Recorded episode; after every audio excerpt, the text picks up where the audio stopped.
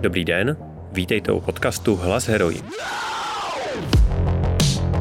Mé jméno je Pavel Houdek a hrdinka dnešního podcastu je Toybox, komiksová kreslířka a ilustrátorka. A taky matka dvojčat, která se stará o další dvě děti. Vedle toho všeho otevřeně mluví o sexuálním zneužití v dětství a jaký dopad to mělo na její život. Partnerem tohoto podcastu je e-shop Maluna. Je to jediný obchod v Česku, který se specializuje na menstruační pomůcky. Najdete tam menstruační kalíšky, kalhotky, houby nebo bio-eko jednorázovky. Je to kolektiv žen, který prodává jen to, co sám vyzkouší. Tak na nic nečekejte a vyleďte si menstruaci do pohody. Druhým partnerem podcastu je projekt Prvních 100 let. Je o historii, současnosti i budoucnosti žen v právu. Když posloucháte tento podcast, jména jako Františka Plamínková, Anděla Kozáková Jírová nebo Milada Horáková vám nemusím blíže představovat. Inspirovat se minulostí a poskytnout přesah do budoucna je ambicí tohoto projektu. Prvních 100 let.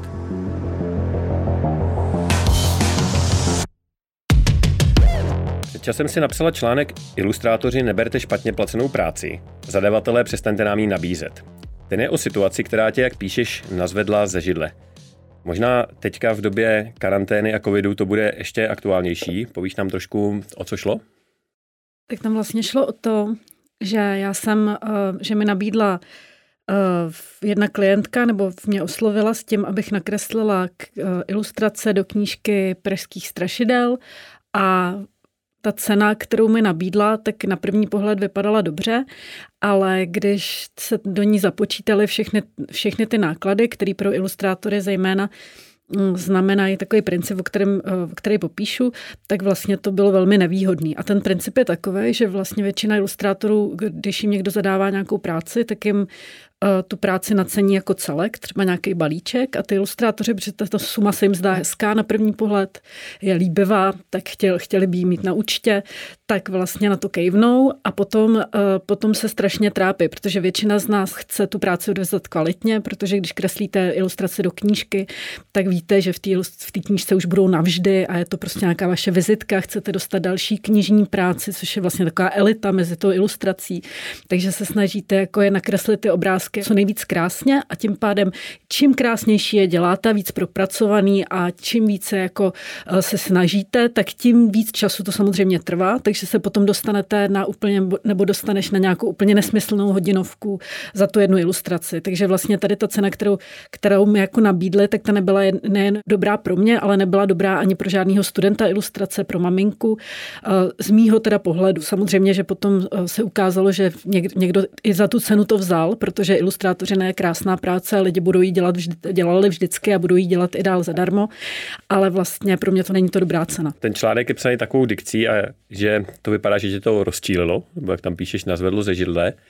Proč?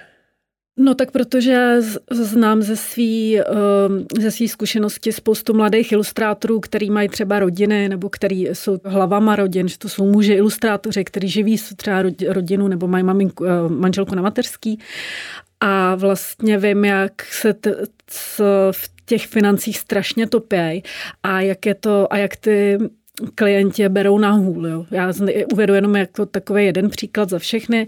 A já mám kamaráda, který vlastně ho takhle obrali strašně na deskové hře, která, kterou on ilustroval, když byl úplně jako mladý začínající ilustrátor, bylo mu třeba 17 nebo 18 nebo nevím, jakoby byl náctiletý ještě a vlastně nakreslil tu hru, která teď má milionový prodej a on, protože neměl eh, dobře napsanou smlouvu, tak vlastně na tom zisku se vůbec žádným způsobem nepodílí.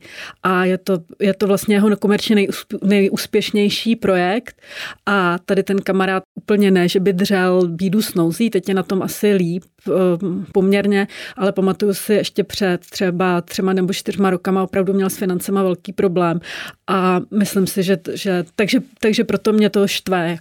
Eh, vidíš tom to, že to ty zadavatelé eh, dělají schválně, že to je taková past a proto předtím varuješ, nebo to je prostě tak, jak funguje ten trh, prostě jeho princip a hold někdo třeba méně zkušený, kdo neudělal tu zkušenost jako ty, tomu se nenalep.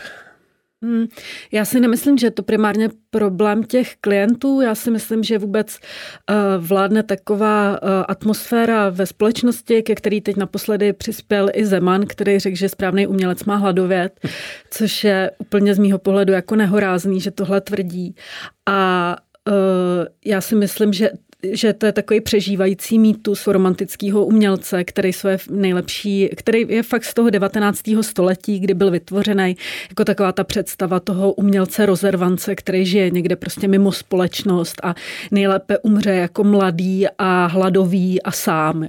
Tak to vlastně tady ta, z mýho pohledu je tady ta představa už by měla být přežitá a lidi, kteří se v ní nějak pořád zacyklujou, eh, tak je mi jich napůl líto a napůl je to hrozně hloupý od nich. Jo? Že já i si pamatuju, třeba jsem studovala výtvarnou školu a tam opravdu byli lidi, kteří tady to stělesňovali, ten romantický že jsem měla nějaký spolužáky, kteří prostě nosili černý hadry a byli pořád depresivní a vypadali, že se prostě zabijou každou chvíli, prostě byli strašně depresivní a, a v tom viděli to největší umění prostě, jo? Že, že vlastně si to hrozně jeli tady tu pózu, prostě já jsem rozervanec a umělec, tak to prostě eh, já bych za nás eh, umělce, který to vidí jinak, jako ráda řekla, že my bychom naopak rádi žili e, dlouhé a šťastné životy spolu s našima jako rodinama a v nějakýma komunitama, pro který jsme i my, i naše umění nějakým způsobem jako důležitý. A, takže si myslím, že tohle je první část. Jo, tady ten mýtus toho hladového umělce, což je romantický, romantická idea. Uh, druhá, druhá část problému je, že vlastně nejsou žádný um, standardy to znamená, že ty klienti nejsou nějak nastavený, jak vlastně má probíhat standardní zakázka, jak se ta práce má správně zadávat, co vlastně na co se můžou připravit, tak to tam vlastně se, to je úplně takové pole neorané, eh, na kterým se pohybují jak ty klienti, tak ty ilustrátoři a vlastně nikdo jim v tom moc neporadí.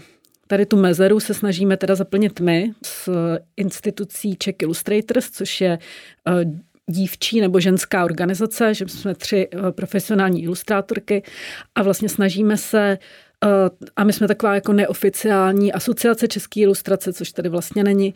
A my se snažíme eh, těm našim kamarádům, nebo nejen jim, ale vlastně všem, eh, tak jednak vytvářet nějaký spojení vůbec mezi ilustrátorama, to znamená, aby se ilustrátoři znali mezi sebou, protože ilustrátoři jsou takový brouci, co sedí každý sám u toho svého papíru a vůbec a bojí se těch ostatních a nechtějí jako vlastně se s nima kamarádit. Takže my pořádáme nějaký pravidelný setkání pro ilustrátory, ale i právě děláme různý Skillshareový eh, setkání, kde se snažíme, aby ty ilustrátoři se o svých problémech bavili, sdíleli je, říkali si, že prostě mají, přišli na to, že mají v podstatě stejný problémy, stejný, eh, stejný eh, věci řeší a navzájem si v nich dokázali nějak dát podporu a pomoc. To téma nějakého férového odměňování je pro tebe důležitý a akcentuješ ho po různu, třeba na svém blogu nebo sociálních sítích. Myslíš, že je to nějaký širší fenomén, protože mně se zdá trošku, že to slyším z různých směrů, hlavně od těch uměleckých profesí, jako jsou třeba fotografové, ilustrátoři, když se o tom dneska bavíme a tak. A často vidím, že mají až takovej, pokud jsou to profesionálové a živí se tím, a jak říkáš, mají třeba rodiny a už to nejsou ty eh, studenti, kteří při střední eh, si tam něco šolíchají, eh, tak často vidím až polovtiplý příspěvky, jakým třeba screeny konverzací, jakým někdo napíše, hele, nepřijdeš mi jako vyfotit akci a ten člověk odpoví, jasně, bude to stát, já nevím, tolik za hodinu nebo tolik za fotku nebo něco. A ten člověk jim odpoví, počkej, počkej, jak, jako když fotíš rád, ne, tak mi to přijď prostě nafotit jen tak. No, tak tady je ještě zase vlastně, když můžu citovat takovou teď nedávno zesnulého uh, Davida Grebra, jeho článek Práce na hovno, že jo, tak my vlastně všichni, uh, my co nemáme práci na hovno a do, jako děláme prostě něco, co je třeba krásný a ještě nás to baví, což je prostě z mýho pohledu je to jako neuvěřitelný, máme jako úžasný štěstí, že prostě takovouhle práci jako já za sebe třeba mám. Tak kdyby ta společnost nám říkala, jako, že vy, teda, vy si jako malujete to je vlastně hezký a děláte něco, co je i užitečného, tak ještě za to snad nebudete chtít zaplatit. Jak se dneska živí a uživí ilustrátor? Je to tvrdý chleba? Mm, tak já si ani nemyslím, že je to nějak zvlášť tvrdý chleba. Já si myslím naopak, že Eh, to, jak jsem o tom mluvila, že mám štěstí, eh, že dělám práci, která mě naplňuje a baví, ale je to samozřejmě tak, že jako každý ilustrátor se musí otáčet víc, než kdyby si, kdyby si počítal prachy v bance, jo, nebo dělal nějakou tradičnější. Takže my musíme vlastně, myslím to, jestli se uživíme, tak hodně záleží na tom, jestli tu tvořivost, kterou jako máme, dokážeme použít i v tom práci si nacházet nebo uh, jak se za ní jako nechat zaplatit. To znamená, že já se uživím třeba úplně v pohodě, ale znamená to, že se neštítím uh, učit, že se neštítím dělat normální grafiku, když mi někdo řekne, abych mu navrhla pozvánky na svatbu, nebo teď třeba minulý týden mi paní říkala, že chce log, eh, ne loga, vizitky, že chce vizitky hezký, ilustrovaný, tak normálně vezmu vizitky prostě. A takže, takže beru prostě veškerou práci, která mi jako přijde pod ruce, když to teda neodporuje nějakým mým etickým standardům. Uh-huh. Tady před náma leží dvě knížky, které si uh, ilustrovala, o čemž říká, že to je ten ilustrátorský vrchol. Teď si zmínila pozvánky na svatby a, a vizitky, což je asi, jsem pochopil, teda zase ten druhý konec. To ani ne, já si právě myslím, že i vlastně ty vizitky, nebo že, že i ty vizitky a pozvánku na svatbu můžeš udělat, takže je to totální umění a vtipná, dobrá věc, která potěší a vlastně je to pro mě strašně důstojná práce. Mhm. Co děláš kromě toho? Pro nás si dělala trička třeba? Eh, vím, že děláš novinové ilustrace ke článkům a tak. Co se tam ještě najde? No, tak teď já mám vlastně štěstí, že jsem se v té své práci dostala do nějakého okamžiku, kdy si můžu dovolit prostě ty zakázky odmítat, takže můžu nedělat všechno, všechno, co mi lidi nabízejí. Takže a mám štěstí, že za mnou lidi chodí se zajímavými projektama, co, co, což je jako plyne z toho, že já jsem pocházím z nějaký levicový nebo ultralevicový scény a teď vlastně ty moji známí a kámoši vlastně jsou nějak dál v té společnosti a dávají mi nějakým způsobem práci nebo věnují se nějakým jako hezkým projektům dál. Já bych asi za všechny uvedla nějak, eh, třeba eh, kamaráda Air Force, který je teď v Sananemu, což je člen mýho bývalého sound systému, který mi teď nabídnul, nebo jsme se domluvili na nejnovější spolupráci, že budou dělat nějaký CD na podporu Sananemu. A já vlastně jako jsem stejně dělala pro kuchařky bezdomova, pro jako doma združení, tak vlastně, že, že budu portrétovat jednoho z jejich klientů a vlastně to vyjde na obalu nějakého CDčka. Takže takže takovýhle typ práce dostávám, jsem za to hrozně vděčná. Makám hodně pro neziskovky. Teď mám velký projekt o klimatické změně s člověkem v tísni, kde to vypadá na nějaký, na nějaký street artový intervence.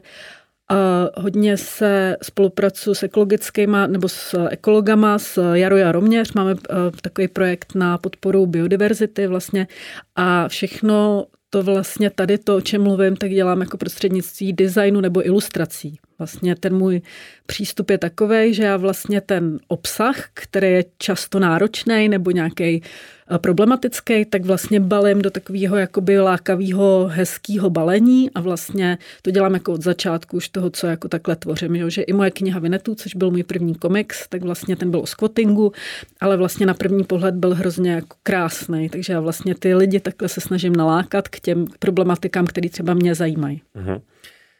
Jaký byly tvoje začátky, jak vypadal ten proces předtím, než se dostala do téhle pozice, že, jak říkáš, si můžeš tu práci vybírat a děláš vlastně to, k čemu i tíhneš? Tak já jsem uh, začínala, nebo já mám za sebou kariéru vlastně jako novinář. Jsem pracovala dlouho, kde jsem začala pracovat hned po Gimplu. A během toho, co jsem, uh, co jsem dělala jako eleva, pracovala jsem v novinách, tak jsem zároveň, mě to pořád táhlo do nějaký, jako k nějakému alternativnímu víc jako stylu života, takže jsem se pořád kámošila jako s lidma ze squatů a byla jsem součástí sound systému dvou, uh, Rucen Future a Circus Alien, který tímto zdravím a kdy vlastně jsem, uh, ta moje tvorba začala jako na těch, na parties. To znamená, že já jsem, nejdřív jsme měli sítotiskový, uh, sítotiskový uh, takový, takovou skupinu, která se jmenovala se My DIY, kde jsme tiskli na trička, a potom vlastně jsem tam dělala nějaký, v rámci těch technoparties nebo free parties jsem dělala nějaký jako první street artový jako exibice a zároveň jsem začala dělat nějaký zásahy do veřejného prostoru ještě na škole a dostala jsem se přitom na scénografii a potom vlastně už jako na té scénografii bylo, bylo jasný, že ta moje v úvozovkách kariéra nebo práce v těch novinách, že je úplně jako neudržitelná, že mě mnohem víc baví jako kreslit a dělat všechny tady ty věci zábavný, než jako psát do novin. Takže jsem se na to vykašlala a vlastně jsem se tomu začala věnovat na, na, na úplně naplno. V té době si žila, pokud mám ocitovat, divoký umělecký život, tak to asi nebylo zas tak těžký, protože z eh, nějaký jistoty nutně nepotřebovala, žila si nejspíš za pár korun, zvláště když si eh, někde objížděla ty party se sound systémem. Eh, dneska si matka, máš děti. Jak se ti, jak ti to změnilo život? Jo. Uh, já ještě bych se jenom vrátila k tomu divokému uměleckému. Já jsem někdy jakoby úplně popravdě té divokosti moc nedala. Jo. Já jsem i vlastně v rámci těch mejdanů byla hrozný takové jako, jako šprt, což jsem jako doteďka, že jsem vlastně tam třeba promítala, nebo jako, že mě nikdy nebavilo tam úplně někde kalit, nebo být jako uh, vyndaná tři dny ležet v trávě, tak to by mě asi jako bych se unudila. Takže mě, to, mě vždycky na tom bavila spíš jako ta nespoutanost a divokost, než jako uh, ten distroj, když to tak úplně jako řeknu. No a teď se to změnilo tak, že vlastně jsem, mm, se mi úplně radikálně s tím, jak jsem se, jako jak se narodili děti, tak se mi pro, proměnili náklady, že jo, což každému. Takže já vlastně jsem si najednou uvědomila, že nemůžu žít uh, za nějaký, jenom vlastně, já, dřív ta moje cesta byla, že jsem se snažila ty náklady držet úplně u země, žít v nějakém šéru, vlastně vydamstrovat si třeba jídlo a tak. A vlastně to vůbec s dětma není už možný, že vlastně děti potřebují nějaký prostě věci. To je jako potřebují plínky, prostě nějaký oblečení čistý, nemůžete jim dávat prostě nějaký, nevím, co najdete v konťáku a tak. Takže vlastně jsem musela úplně přehodnotit svůj nějak vztah k penězům a vlastně dík, jako díky těm dětem jsem vlastně, a taky jsem měla strašný problém, když já jsem si měla říkat to nějaký prachy pro sebe, tak vlastně jsem s tím měla jako problém říkat si o nějakou odměnu, ale když se narodili děti, tak vlastně najednou jako to šlo mnohem jako s nás, protože vlastně jsem si říkala, jako, jsem, jako ty peníze jako na plínky, takže to jde úplně jako jednoduše, že jo. Já jsem si i všimnul v mý práci, když se mi narodilo dítě, tak vlastně a ty mi klienti to věděli, tak my vlastně i mnohem ochotněji platili, nebo mnohem méně vyjednávali, protože často řekli jako nějakou tu frázi, no ty máš teďka dítě, nebo ty máš teďka rodinu, jako OK, máš taky tuhle zkušenost, přišlo mi to vlastně strašně zajímavý. Jako mám, uh, mám zejména, což je uh, což je taková možná dobrá jako feministická zpráva, že nás jako mladí ženy a maminky podporují uh, starší ženy a maminky, Jo, že tam vlastně funguje nějaká, nebo z mýho pohledu rozhodně funguje nějaká uh, ženská solidarita, což teď určitě neuslyšejí všichni mladí ilustrátoři, to jako neuslyšejí rádi, ale uh, takový ženy prostě středního věku, který jsou třeba na pozicích nějakých gatekeeperů, ať už kdekoliv, ať je to v novinách nebo prostě eh, v nějakých médiích, v, třeba v ARD, v německé televizi. Jo. Byla paní, která prostě mi říkala, já mnohem radši dám jako prostor vám, protože jste žena, maminka, prostě a street artistka česká, než abych tam měla jako pět street artistů, to já radši celý udělám prostě s váma. Jo, takže vlastně to je pro nás, pro mě je to taková dobrá zpráva vlastně o stavu společnosti. Co pak kolegové ilustrátoři, ale ty konzervativci, co si tohle pustí, tak zase bude eh, v diskuzích nazvraceno o tom, jak eh, to je další důkaz, že ty ženy přece vládnou a my, eh, my muži jsme ty utlačovaní. No uvidíme.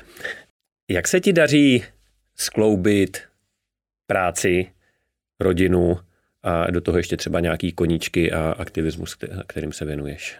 No, já vždycky, jako, nebo na mých sociálních sítích to vypadá tak, že, že je to jako jednoduchý a že to všechno zvládám levou zadní, že to dělám strašnou, strašnou spoustu a vlastně, že, to, že mi to jde tak jako by mimo, mimo děk, nebo se tak bych ráda řekla, že to tak není, že to jako je těžký prostě. Je to těžký jako pro všechny ženy, které se snaží skloubit práci s mateřstvím, tak je to prostě, je zatím spousta jako úsilí, práce a vlastně to znamená, že já skoro nemám žádný volný čas, Jo, to všechny ty věci, které já dělám, tak znamená, jako já je všechny dělám, to znamená, že jako se starám o čtyři děti, eh, z nich jako dvě máme ve střídavý péči a jedno je teda adoptovaný dítě a máme je v režimu týden a týden. Potom máme čtyřletý dvojčata, do toho máme, měli jsme tři psy, teď už máme jenom dva psy. A tady o to všechno. A teď mám ještě navíc, máme 100, 100 nových žížal, protože jsme si pořídili vermikomposter, takže to je, uh, můj přítel říká, že pokud se ty žížaly uh, začnou stavět na fr- konec fronty těch bytostí, které tady všechny něco potřebují, takže půjdou z domu.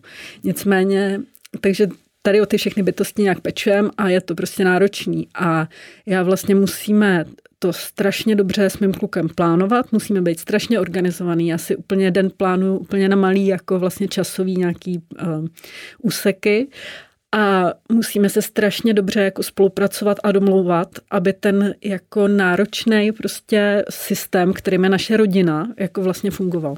Hmm. Co z těch tvých aktivit to odnáší nejvíc? No já si myslím, že uh, bylo, bylo ještě před časem bylo to tak, že nejvíc to odnášel náš vztah, že my jsme vlastně vůbec neměli žádný čas jako sami pro sebe. Teď už je to trochu lepší, protože teď jsme začali zase chodit na párovou terapii, což je tak, tam chodíme jako preventivně vlastně, aby, protože ta velká rodina indukuje pořád nějaký problémy, takže vlastně, aby jsme o nich jako dobře s Radkem dokázali nějak mluvit.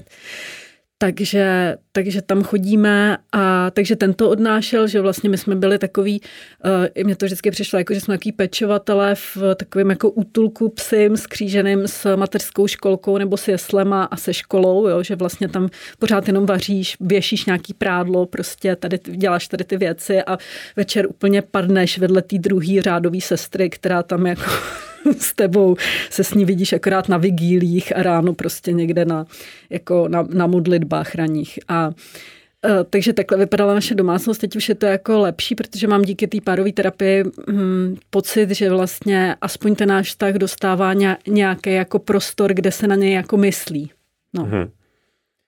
Daří se ti při tvý práci odfiltrovat tyhle ty starosti všedního dne, plínky, prádlo, pečovatelský dům a, a zoo a soustředit se na tu kreativní práci, nebo je to pro tebe už jenom rutina? Tak rozhodně eh, moje práce jako pro mě rutina není, nebo to bych jí, to bych jí dělala špatně, kdyby to byla rutina. Takže já se při ní, jako při té práci samotný hrozně bavím. Nebo vlastně, když ji jako dělám, tak mě to strašně baví. Uh, mám nějaký rituály, který mi tu kreativnost pomáhají udržovat, nebo vlastně nějaký moje živý já, z kterého jako ta uh, moje kreativní síla jako uh, tryská, tak mi pomáhá jako udržovat při životě například tyto meditace nebo procház, procházky v přírodě. Vlastně já, ono to zase taky to vypadá možná, že jako já nic jiného než než vlastně, jakože strašně pracuji, vůbec nespím a tak to jako není. Já mám jako ten den jako dobře naplánovaný, hrozně jako organizovaný na malé části, ale je to tak, že tam pro všechno vlastně je místo, jo? že já každý den třeba trávím tím, že v poledne chodím 40 eh, minut tady v parku a vlastně na nic nemyslím a čistím si hlavu, což je přesně to místo, odkud jako, kde mě jako napadají třeba nějaké věci nebo kde máš jako nějaký odstup nad tím životem a můžeš jako nad tím přemýšlet. Uh, nebo vlastně mi pomáhá taky ta meditace. No. Můžu se tě zeptat i na nějaký typy, jak tady to teda zvládáš? Co to znamená, že máš rozdělený den na strašně malý úseky? Jak třeba vypadá tvůj den, pokud se o to chceš podělit? Hele, já jsem teď, no tak já vlastně, když se narodili děti, tak já jsem mm, musela t- celý den, protože jich máme jednak, jich máme tolik a ta práce od dvojčata je prostě extrémně náročná, takže jsem vlastně celý svůj den, a nebo, nebo vůbec jako to, jak trávím čas, nebo jak ho konzumuju, musela úplně překopat a strašně jako zefektivnit, což mi ve finále jako hodně pomohlo. A vlastně jsem začala, zároveň jsem začala jako učit, protože vyšla, vyšla moje kniha Vinetu, já jsem začala učit, tak jsem vlastně si všimla, že často ilustrátoři nebo vůbec kreativní lidi mají tady s tím velký problém, že nejsou schopní vůbec do těch, ty věci si naplánovat, dotáhnout ty do konce, nějak se do nich vůbec dokopat. Takže jsem začala si číst tady o tom knížky, vlastně jak zlepšit zejména v zvicích Jo, že jsem se zaměřila na zvyky a na to, jak můžeš pro, prostřednictvím zvyků zlepšit nějak to, jak zacházíš se svým, se svým časem. A hodně mi v tom pomohla uh, jednak knížka Better Than Before od Gretchen Rubin, potom knížka At- Atomové zvyky se to jmenuje od Jamesa Cleara, kde vlastně, a potom jsem si četla ještě další knížky vlastně o, o, tom, o, o té práci, jak se efektivní tu práci samotnou. Takže je to tak, že uh, já teď No a ještě k těm zvykům, já, já se ty zvyky snažím jakoby budovat tak, že se snažím úplně začít jakoby tím nejmenším a jenom vlastně jako, jako budovat tu kvantitu a počet opakování a vybudovat si takhle nějaký nový zvyk. Takhle jsem vlastně přestala kouřit, přestala jsem takhle pít, vlastně pře, uh, začala jsem sportovat jakoby pravidelně každý den a dělám to teda tak, že vlastně se na sebe vůbec nezlobím, nebo že mám k sobě takový laskavý jako přijímající přístup, že se jako nebyčuju za to, že to jako neudělám a, je, a odměňuju se jako vnitřně, se chválím za každý jako opakování, který se mi podaří. A vlastně Teď jako můj den vypadá tak, že vstávám v 6 hodin ráno, e, ráno teda cvičím, prostě takovej, mám prostě podle takový fitnessky australský Chloe Ting, což jsem začala během lockdownu cvičit. Takže ráno si, si zacvičím, potom meditu 20 minut, e, což jsem zase taky pomalu začala prostě z nějaký minuty to zvyšovat, každý, každý den se jakoby přidávat. Potom připravím děti do školky, udělám jim snídaní, odvedu je do školky, potom mám svoje kreslící cvičení, což zase jako cvičím, protože jako ilustrátor eh, nemůžete, nemůžete nějak usnout na vavřínech, nebo pořád se musí, musíš jako rozvíjet, takže a tohle, tohle dělám a potom mám vlastně celý svůj dlouhý to-do list, kde si, kde si píšu úplně všechny věci, které musím za ten den udělat. Tak mám prostě na jednom dlouhém to-do listu, na kterém pracuji technikou Pomodoro což znamená, že vlastně 25 minut pracuješ a 5 minut máš pauzu a nemám, nemám chytrý telefon, vypnu se od sociálních sítí a ne, a neřeším žádný, prostě když mě někdo volá, nebo prostě tak to, jako když je to nutný, tak prostě to vyřídím, ale snažím se soustředit. To znamená, že se věnuju nějaký jakoby hluboký práci.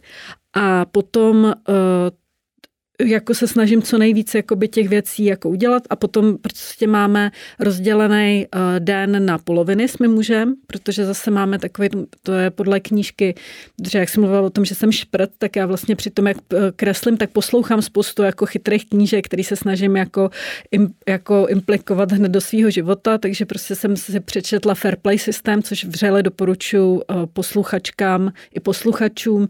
Je to systém, jak zrovnoprávnit rozdělení domácích prací, což je prostě skvělý, protože vlastně ženy se tradičně věnují jako spoustě neviditelných činností, které vůbec jako nejsou nikde evidované, jako je typicky třeba uh, udržování komunikace školka rodič. Jo, to vlastně, nebo posílání fotek babičkám z dětských oslav. Jo, tak to vlastně stojí úplně mega úsilí práce, prostě je to, a nikde to vlastně není vidět, je to jenom, to nikdo, nikdo to neocení vlastně a dělají to typicky ženy. Takže vlastně ten fair play systém, což je uh, ta žena, která to napsala, se jmenuje Eve Rocky, Eh, tak to je systém, jak všechny práce v, v domácnosti napíšeš na kartičky a vlastně ty kartičky si rozdělíš. Takže včetně, včetně prostě nějakých otravných jako každodenních věcí, jako je prádlo, vynášení koše, prostě tady ty eh, everyday prostě eh, věci až na nějaký prostě subtilní věci, jako je třeba nějaký věnování se s dětma jejich uměleckým projektům. Jo, vlastně, tak si rozdělíš a vlastně jasný, kdo to dělá, kdo to má na starosti. A je tam Eh, vždycky je předpoklad, že ty, se, že ty to uděláš od začátku až do konce, tu práci, které, jako kterou, která je ti ten týden jako určena. A vlastně není, nejde tam o to, to rozdělit co, jako o paritu, ale jde o to vlastně to rozdělit nějak tak, aby oba si, ty partneři si přišli jako, že to je férový pro ně a aby vlastně dohromady jako tým byli efektivní. Jo, aby se, protože my jsme, naše hádky typicky jako vypadaly, eh, že se týkaly jako domácích prací, tak je to ta typická prostě jako věc, jako že ty si, no a prostě já, já jsem tady a tak. A tohle v tom jako hrozně pomáhá. Takže a i máme takhle rozdělený čas, to znamená, že my přesně víme, kdo se stará o jaký děti, a kdo je, kdo je večer koupe, kdo je uspává, kdo má na starosti večeři, kdo má na starosti, protože jim vaříme vegansky do školky, takže kdo má na starosti veganský jídlo do školky a takhle vlastně jakoby probíhá ten den. Takže jo a ještě chci říct, že já mám jakoby rozdělenou tu práci jakoby mám úplně rozdělenou od té péče o děti, že to nikdy nedělám dohromady. Což vlastně je nějaký úplně další základ mýho duševního zdraví, protože jsem několikrát jako zkoušela vlastně, nebo i ten život mě k tomu jako donutil, že jsem jako musela třeba vyřídit nebo jako nabrat nějaký brief, když tam jsou jako děti a to je vlastně podle mě zdroj úplně největších frustrací, když se to pokoušíš jako tohle skloubit. Jo, že ti tam jako brečí nějaký batole, nebo já si úplně vybavuju živě nějakou situaci, kdy jsem jako si brala právě nějaký brief na nějakou ilustraci do novin, což je jako takový hyperkompetitivní prostředí, kde vlastně musíš jako to rychle naskicovat, protože tam, jsou třeba další ilustrátoři, který jako s tebou soutěže, kdo to jakoby udělá nejlíp a nejrychleji. Takže jsem si brala brief tady na to a tam jakoby mi zrovna jsem odplenkovávala nějaký jako batole na zemi, takže se tam jako stala nějaká, takže si úplně živě jako vybavuju tady tu. Ale i když ty děti jsou vlastně tak tohle, se tam, tak tohle je prostě zdroj jako největších frustrací. Takže se s Radkem snažíme mít to jako oddělení, že buď to máš děti, nebo pracuješ a máš vlastně klid na tu práci. Ideálně vždycky se snažíme, když ten druhý je jakoby pryč z toho bytu s těma dětma, což teď je jako těžký, ale pořád se to dá.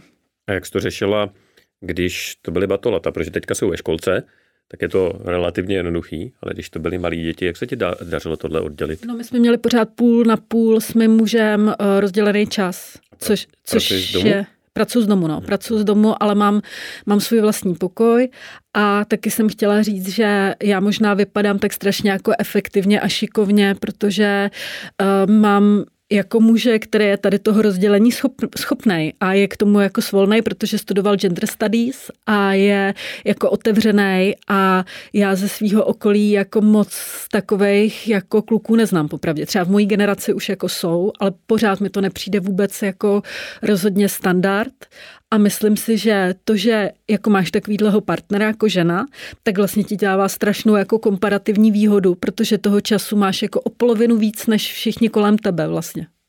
Hmm, to je skvělý a je dobrý tohle zdůraznit, no, protože eh, já to vidím, když chodím s dcerou na dětské hřiště, tak jsem tam teda jako většinou jediný muž, pokud jsou pracovní hodiny a eh, jak se tak eh, bavím s těma kolegyněm, prostě s těma, eh, s těma matkama na dětském hřišti, tak velice často právě zaznívá tahle frustrace nad tím množstvím té neviditelné práce.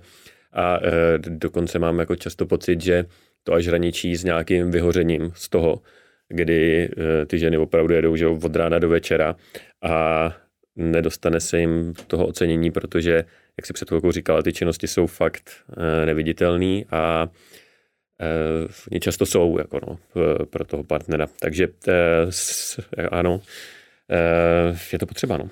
Říkáš to pěkně. Pojďme od tohohle. Já mám tady ještě připravené jeden nebo dva bloky. A jeden z nich je, ty v celku otevřeně mluvíš o tom, že máš za sebou velmi těžký zážitek sexuálního zneužití. Začala si o tom i veřejně mluvit. A začal bych tím, jaký vliv to na tvůj život mělo?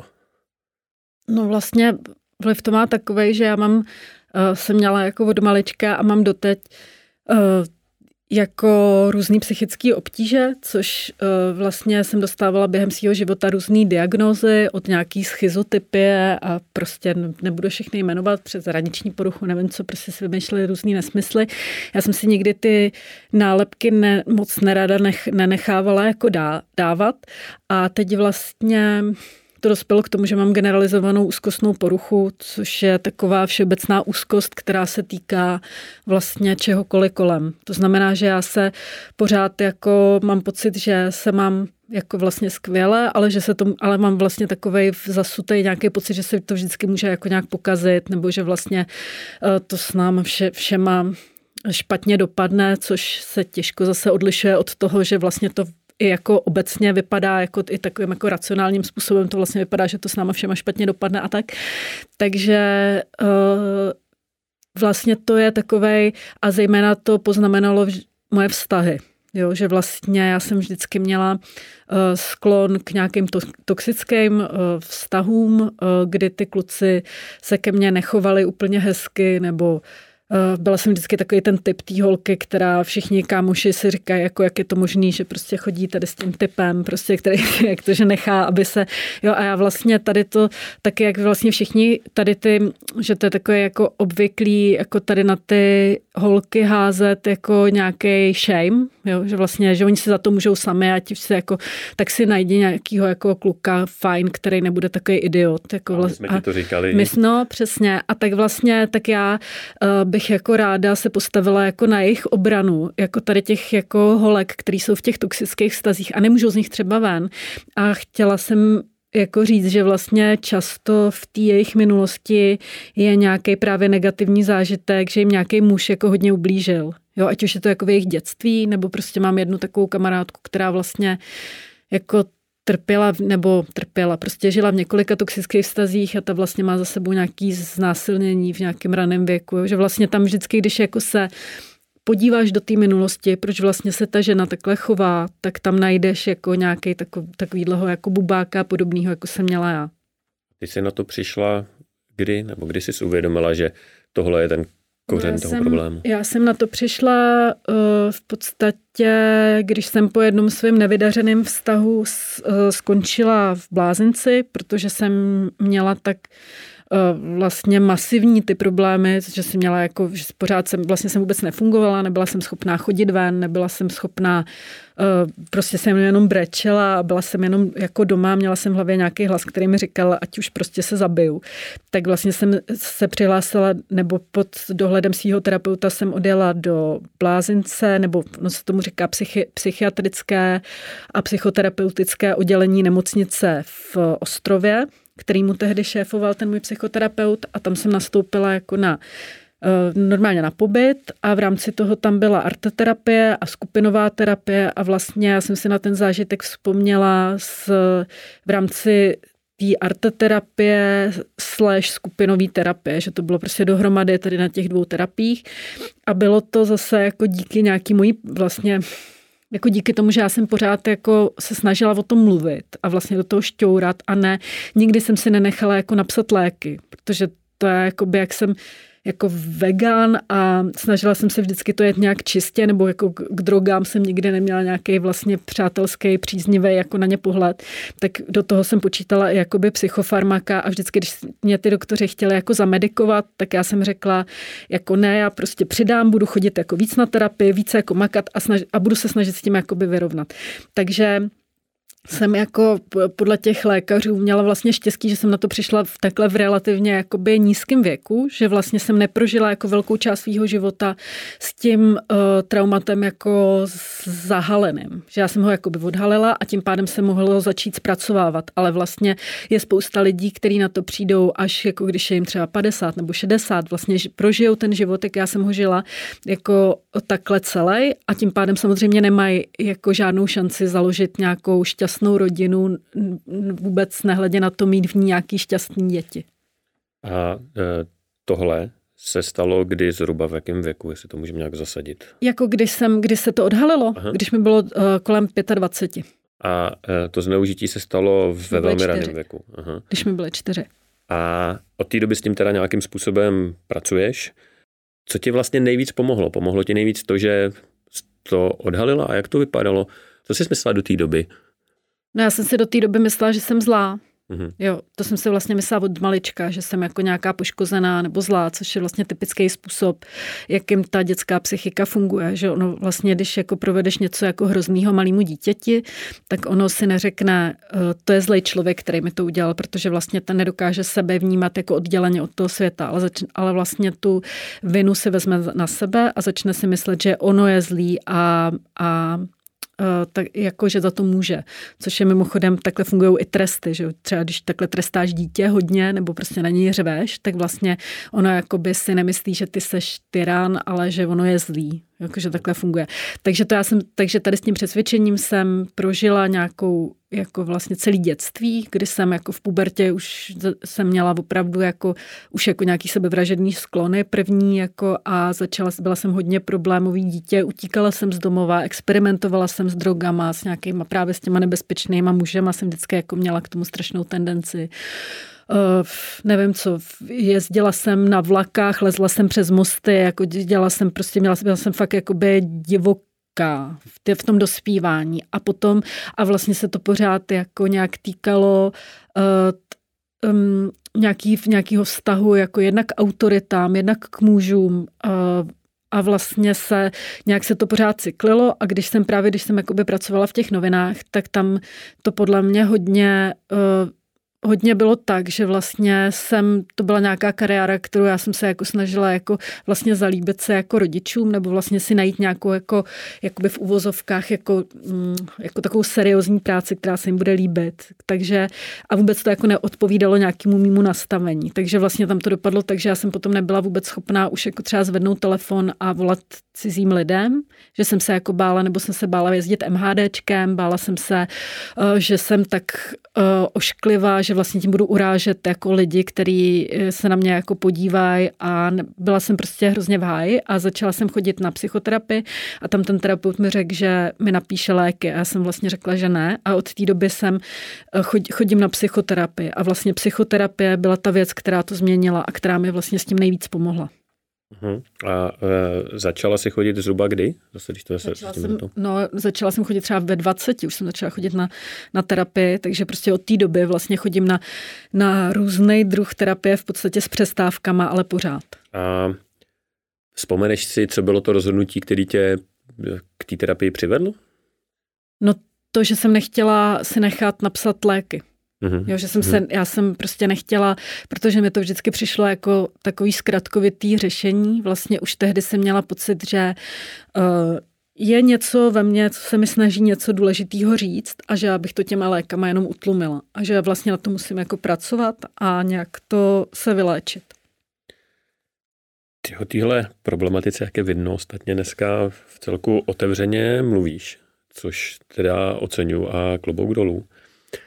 Bylo to těžké se takhle otevřít a začít o tom mluvit s lidma veřejně v rozhovorech a tak? No, je to těžký. Eh, je, je to jako těžký, ale je to potřeba, protože ten problém je strašně častý a je vůbec, eh, je třeba podle odhadu, nebo já tady v poznámkách jsem si, že, vlastně, že podle odhadu je, že každý, každý desátý Čech je obětí nějakého sexuálního násilí nebo zneužití. Že vlastně mně přijde, že ten problém je tak když jsem o tom poprvé jako začala mluvit, tak vlastně za mnou při, začaly chodit jako ty oběti, což a bylo jich prostě hrozná spousta, bylo jich prostě, jich prostě strašně moc jenom mezi mýma kamarádkami, že vlastně přesně tady ty ženy, o kterých jsem mluvila, který vlastně všichni si myslí, že je trochu divná, nebo že, že prostě má smůlu na chlapy, nebo prostě, že nikdo s ní nevydrží. Prostě tady ty, tady ty ženy, takže vždycky jako, nebo ne vždycky, já to nechci jako paušalizovat, ale že hodně často prostě tam stojí za, za tady těma problémama nějaký prostě ublížení, kterým oni si prošli. Takže proto já jsem o tom začala mluvit, protože vlastně mi přijde uh, strašně důležitý to dělat, jednak jakože to posilující pro ty oběti a vlastně jim to může dát sílu o tom taky promluvit, nebo vlastně, že to může být nějaký střípek mozaiky, která přispěje k tomu, že i oni si to uvědomí, protože já vlastně jsem velkou část toho života prožila v tom, že ono to jako celou dobu to jako vlastně víš, jo. Já jsem se jako, uh, když jsem se potom bavila s nějakýma svýma jako třeba kámošema, tak ty říkali, no ale ty si to říkala, ty si říkala, že tě prostě někdo znásilnil, když jsi byla malá, jako, ale my jsme tomu někdy jako, nebo ty si, nebo já jsem třeba to malovala, že se malovalo vždycky jako holky se zašitou pusou, nebo který má jedno oko větší a druhý menší. A vlastně to tak, že jako kdyby ty to na jedno oko pořád vidíš, ale nemůžeš o tom mluvit. A to vlastně bylo něco, kdyby si ty obrázky vzali, vzal můj nějaký, ne, nějaký arteterapeut šikovnej, tak to z toho úplně jasně přečte, nebo aspoň já to tam jakoby přečtu. A takže proto je to pro mě důležité mluvit, jednak pro podporu těch obětí a potom, že tak jako rozšířený problém tak aby jsme jako chránili všichni svoje dcery tyjo, a prostě rozbili patriarchát. Měla bys pro lidi, kteří se v něčem takovým najdou, nějakou radu? Uh, jako myslíš, v, co zažili zneužití? Uh-huh. No moje rada rozhodně, aby se to snažili zpracovat v rámci terapie. Jako jakýkoliv vlastně, jakýkoliv. Protože já jsem Mm, během toho, co jsem se já s ním snažila vyrovnat, tak jsem prošla úplně možná snad všema druhama. Já jsem chodila na nějakou jako hlubinu, jenom na psychoanalýzu jsem nebyla, vlastně na hlubinu, potom jsem chodila na KBT, teď chodím na pesoboiden terapii, což je takový dru, nový druh terapie, která vlastně pracuje s jako na základě neuro, nových no, neurologických poznatků o, o tom, jak se zpracuje trauma v mozku. A chtěla bych jim jenom vzkázat, že ta terapie je nějaký zdroj obrovské svobody. Jo? A že, pro, že to je vlastně věc, která mě osvobodila asi úplně jako nejvíc ze všeho. Zároveň je asi potřeba teda dobře vybírat, protože obzvláště v dnešní době eh, vidíme spousty různých terapeutů asi v uvozovkách, který pocházejí z ezokruhu a eh, valí nejrůznější jako podivnosti a dost často eh, je vidět, že spíš ty svý klienty a klientky ničí, než aby jim nějakým způsobem jako pomáhali. Jo, tak to já o tom vůbec jako s tím já mám nejhorší zkušenost. No. Já mluvím o tom, že mi pomohla klasická terapie, to znamená taková ta, kde prostě ten terapeut má nějaké osvědčení, věnuje se nějakému směru a um, absolvoval nějaký, minimálně prostě nějakou, má na to nějaký prostě papír, absolvoval nějakou školu, když tam jako na doporučení musí se samozřejmě vybírat ne, a tady ty bych jako rozhodně se ne, nesvěřovala do ruku nějakých šarlatánů. No. OK. Setkala se s, v rámci toho, že o tom mluvíš otevřeně, i s nějakýma negativníma reakcemi? No tak uh, myslím si, že asi Jediný, kdo eh, nějaký takovou výraznější jako negativní reakci jsem zažila eh, od White médií, který tam nazdíleli moji fotku a napsali, že jako tady umělkyně stejně jako vždycky jako je na hlavu a všichni stejně to víme, že je na hlavu, no. Tak to jako není něco, co bychom měli brát úplně všichni jako vážně. Ale jinak uh, si nemyslím, že ne, ne, ne, nesetkala. Uh-huh. A ještě jedna otázka k tomu. To zneužití se stalo v rámci rodiny. Byl to nevlastní, nevlastní dědeček, to znamená nevlastní otec mýho otce. Jak to vzala rodina, když si o tom začala mluvit? Mm, tak hodně, hodně těžce, protože to není trauma samozřejmě, který se stane jenom jednomu členovi, ale protože rodina je nějaký ekosystém, tak jako kdy, tak to traumatizuje celou tu rodinu. To znamená, že a i ta naše rodina byla celá tím zneužitím nebo tady tím člověkem traumatizovaná. To znamená, že on i vlastně vych, byl to nevlastní otec, který vychovával mýho tátu, který ho vlastně vychoval tak jako nevlastní otec, to znamená, že mu nedal žádnou lásku, to znamená, že můj táta měl uh, problém jí dát zase nám, protože nikdy vlastně nepo, nepoznal jako to dobrý, jako pozitivní otcovství, jako tu dobrou jako otcovskou energii, kterou já třeba vidím u svého muže, tak to vlastně ne, ne, ne, a nepoznal. A moje máma vlastně to jako nějakým způsobem poznamenalo hrozně náš vztah, protože já jsem samozřejmě už od malička jako vyrůstala jako v totální nejistotě ze světa a v tom, že tady ten svět je opravdu nebezpečný místo, což je samozřejmě v nějakém konfliktu s tím, jak dítě by mělo vnímat svoje rodiče nebo rodinu jako nějaký bezpečný prostředí. A vlastně tady ten konflikt nějak mezi náma je prostě do, doposavat. Jo, takže to, i když moje máma vlastně byla uh, jako hodně mladá, když mě měla a vlastně dalo by se říct, že to nebyla její vina, jo, že ona vlastně v tom byla stejně jako zneužitá jako já, protože ten člověk byl i zlej na ní a i na moji sestru, třeba když se narodila, tak, uh, tak já mám často problémy to jakoby takhle vidět. Hmm. Pojďme k nějakým pozitivnějším věcem. Eh, ty žiješ a v celku eh, na svých sociálních sítích i propaguješ něco, co bych nazval jako pozitivní životní styl. Několikrát si tady zmínila, že sportuješ, nepiješ, nekouříš, jsi veganka. Co ti to dává? Ale mě to, jako, mě to dává hroznou jako vlastně sílu, nebo já nevím, jestli bych si to řekla, prostě, jestli to je pozitivní životní styl, no já se prostě snažím jako uh, mít mít pohodu, ty legraci a takhle to předat těm dětem. To znamená, že když máš jako děti, tak úplně nechceš asi jako uh, někde kalit a být prostě vyndaný, protože je ti jako, pokud nejsi úplně jako hloupej, tak je ti jasný, že to vlastně tady tím způsobem jako naučíš je, že jo.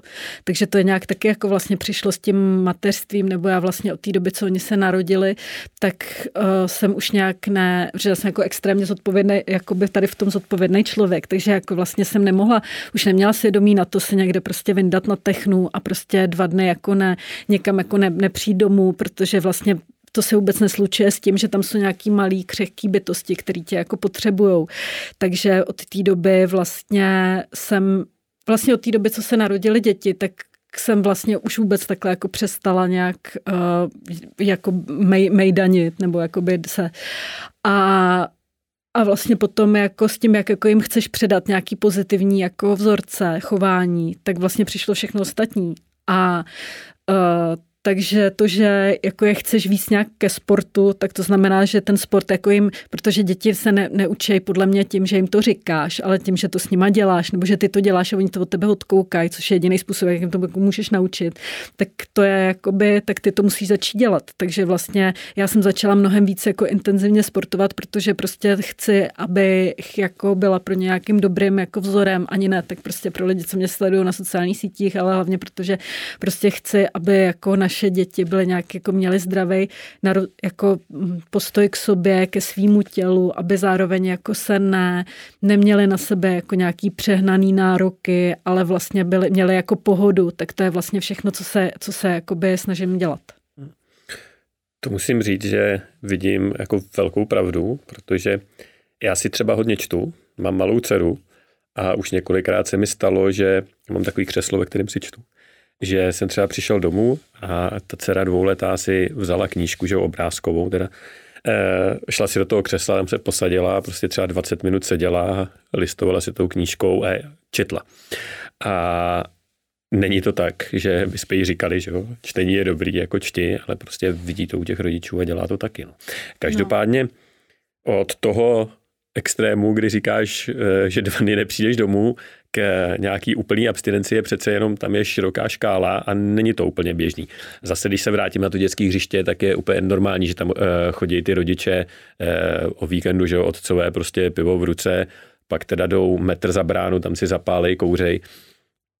To mi přijde hrozně jedovatý. No, nebo jako by mně to přijde, mě úplně jako se tady tohle třeba, když vidím, tak je mi z toho fakt jako úplně špatně. A nebo i strašně bych ráda bojovala právě tím jako třeba jako, jako tím svým působením na sociálních sítích, tak já bych hrozně nerada, aby to jakoby působilo na ty maminky, který třeba toho tolik nedělají nebo nezvla, jako nějakým zahanbujícím způsobem. Já bych opravdu chtěla jakoby povzbudit a prostě říct jim, jako, že prostě můžete to dělat, jako, že to mateřství není jenom prostě strašná dřina a otrava prostě a ráda bych jako bojovala proti tady tomu stereotypu, jako tý udřený prostě nešťastný mámy, která chodí s rukama prostě nebo vůbec rodičů, jako že my to máme tak těžký, prostě my, uh, mně to prostě přijde hrozně jako vlastně smutný, jako že v tom nemůžeš najít jakoby tu radost.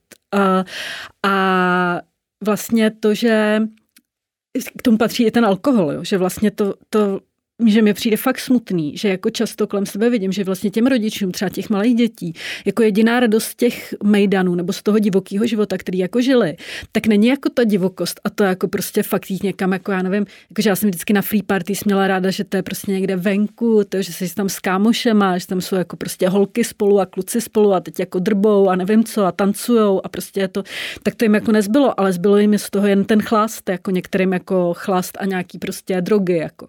A to mi fakt fakt přijde prostě mega smutný. A vlastně jako já bych prostě ráda si jako nechala tu legraci, ale prostě vynechala z toho ten chlas, protože to je taky strašně stereotypní a vlastně to vidíš, jak je to strašně jako nad, nadužívaný a jak je to vlastně, jak seš najednou strašně, a to je, to je strašně jako divný, že jsi vlastně strašně ne, nekonformní, když jako nepiješ. Jo? A je to třeba vidět na, třeba na poslední vernisáži, já jsem měla poslední vernisáž eh, teď v Broumově a tam to vlastně chvíli vypadalo, že to vůbec nepůjde udělat bez uh, alkoholu. Jo, já jsem jako říkala, že No tak já jsem prostě teď jako nově straight edge, to znamená, že vůbec jako nepiju alkohol a jsem abstinent, což je vlastně krok nějaký jako významný relativně. A mě k němu uh, inspiroval můj trenér, což je vegan a MMA fighter Pavel Salčák, který si jede všechny, který teď vyhrál v oktagonu a který jede strašně čistě ten sport, tu svoji sportovní kariéru. A vlastně já s ním chodím lapovat každý týden tady do parku a vlastně říkala jsem si, ty vago, tak on prostě jako ten Pavlík je takhle prostě čistý a jede si to takhle dobře, tak já prostě už taky budu straight edge. Jako. Ale vlastně ten krok je takový, že najednou, když jako začneš být úplný abstinent, tak najednou začneš vidět, jak vlastně všichni ten chlasti strašně nutěj. Jo, že jsme byli prostě na nějaký dovolený a tam prostě mm, jakože je vlastně v dobrém tónu, jako si tam dát prostě nějakou, jako nějaký pivo aspoň, nebo dvojku. A vlastně já jsem vždycky to dělala tak jako konformně, že a, a těm, jakože mě to nikdy nechutnalo úplně ten chlást a vlastně jsem pila, aby vlastně jsem ne, ne ty lidi jako kdyby ne, ne, ne, ne nestrapňovala, ale aby oni se jako nepřipadali, že vlastně já, já jim jako říkám nepijte nebo nepovyšovala se nad ně, tak vlastně, že taky si dám s nimi jako dvojku nebo decku aspoň. A teď už vlastně jsem si řekla, OK, tak já prostě už jako jsem dostará na to, abych se tady na to prostě vykašlala prostě a kašlu na to, já už prostě taky budu straight edge a prostě budu to jako říkat, protože je to naopak pozitivní příklad a je to hlavně pozitivní a já prostě učím komiksy děti a pracuji s dětma a pro ně to může být důležitý a je to nějaký pozitivní příklad, že prostě můžeš být pankáč a můžeš zároveň být jako i uh, abstinent. Já myslím, že uh, lepší tečku jsme si asi nemohli přát. Takže bych to tímhle ukončil. Pokud je nakonec něco, co chceš dodat, co máš pocit, že třeba nezaznělo nebo by tě trápilo, že jsi neřekla, tak uh, teď máš případně prostor. No, tak já bych... Máš před sebou uh, spousty poznámek, tak koukni. A... Já bych, já bych to Eh, zakončila citátem od svý oblíbený kapely, hardcoreový kapely Remek, eh, které, s písničkou, eh, textem písničky Malé kousky svobody, který bych tady přečetla. A je největší úleva přišla s tím, že si od nich nemusíme nic brát a že to, co dávají, není to, za co stojí za to žít. Už dávno vím, že prodali jsme svý sny, už dávno vím, že nikdo nám nic nezaplatil. Takže zase platíme my za malé kousky svobody. Ve světě, kde za všechno platíš, má cenu jen to, co uděláš sám. Víc než pak chuť krve v krku, víc než propocený noci. Dokud víme, co nechceme, máme šanci mít, co chceme. Tak jo, tak eh, já ti děkuji, že jsi přišla. Děkuji ti za rozhovor a přeju ti hodně štěstí. Ahoj. Ahoj.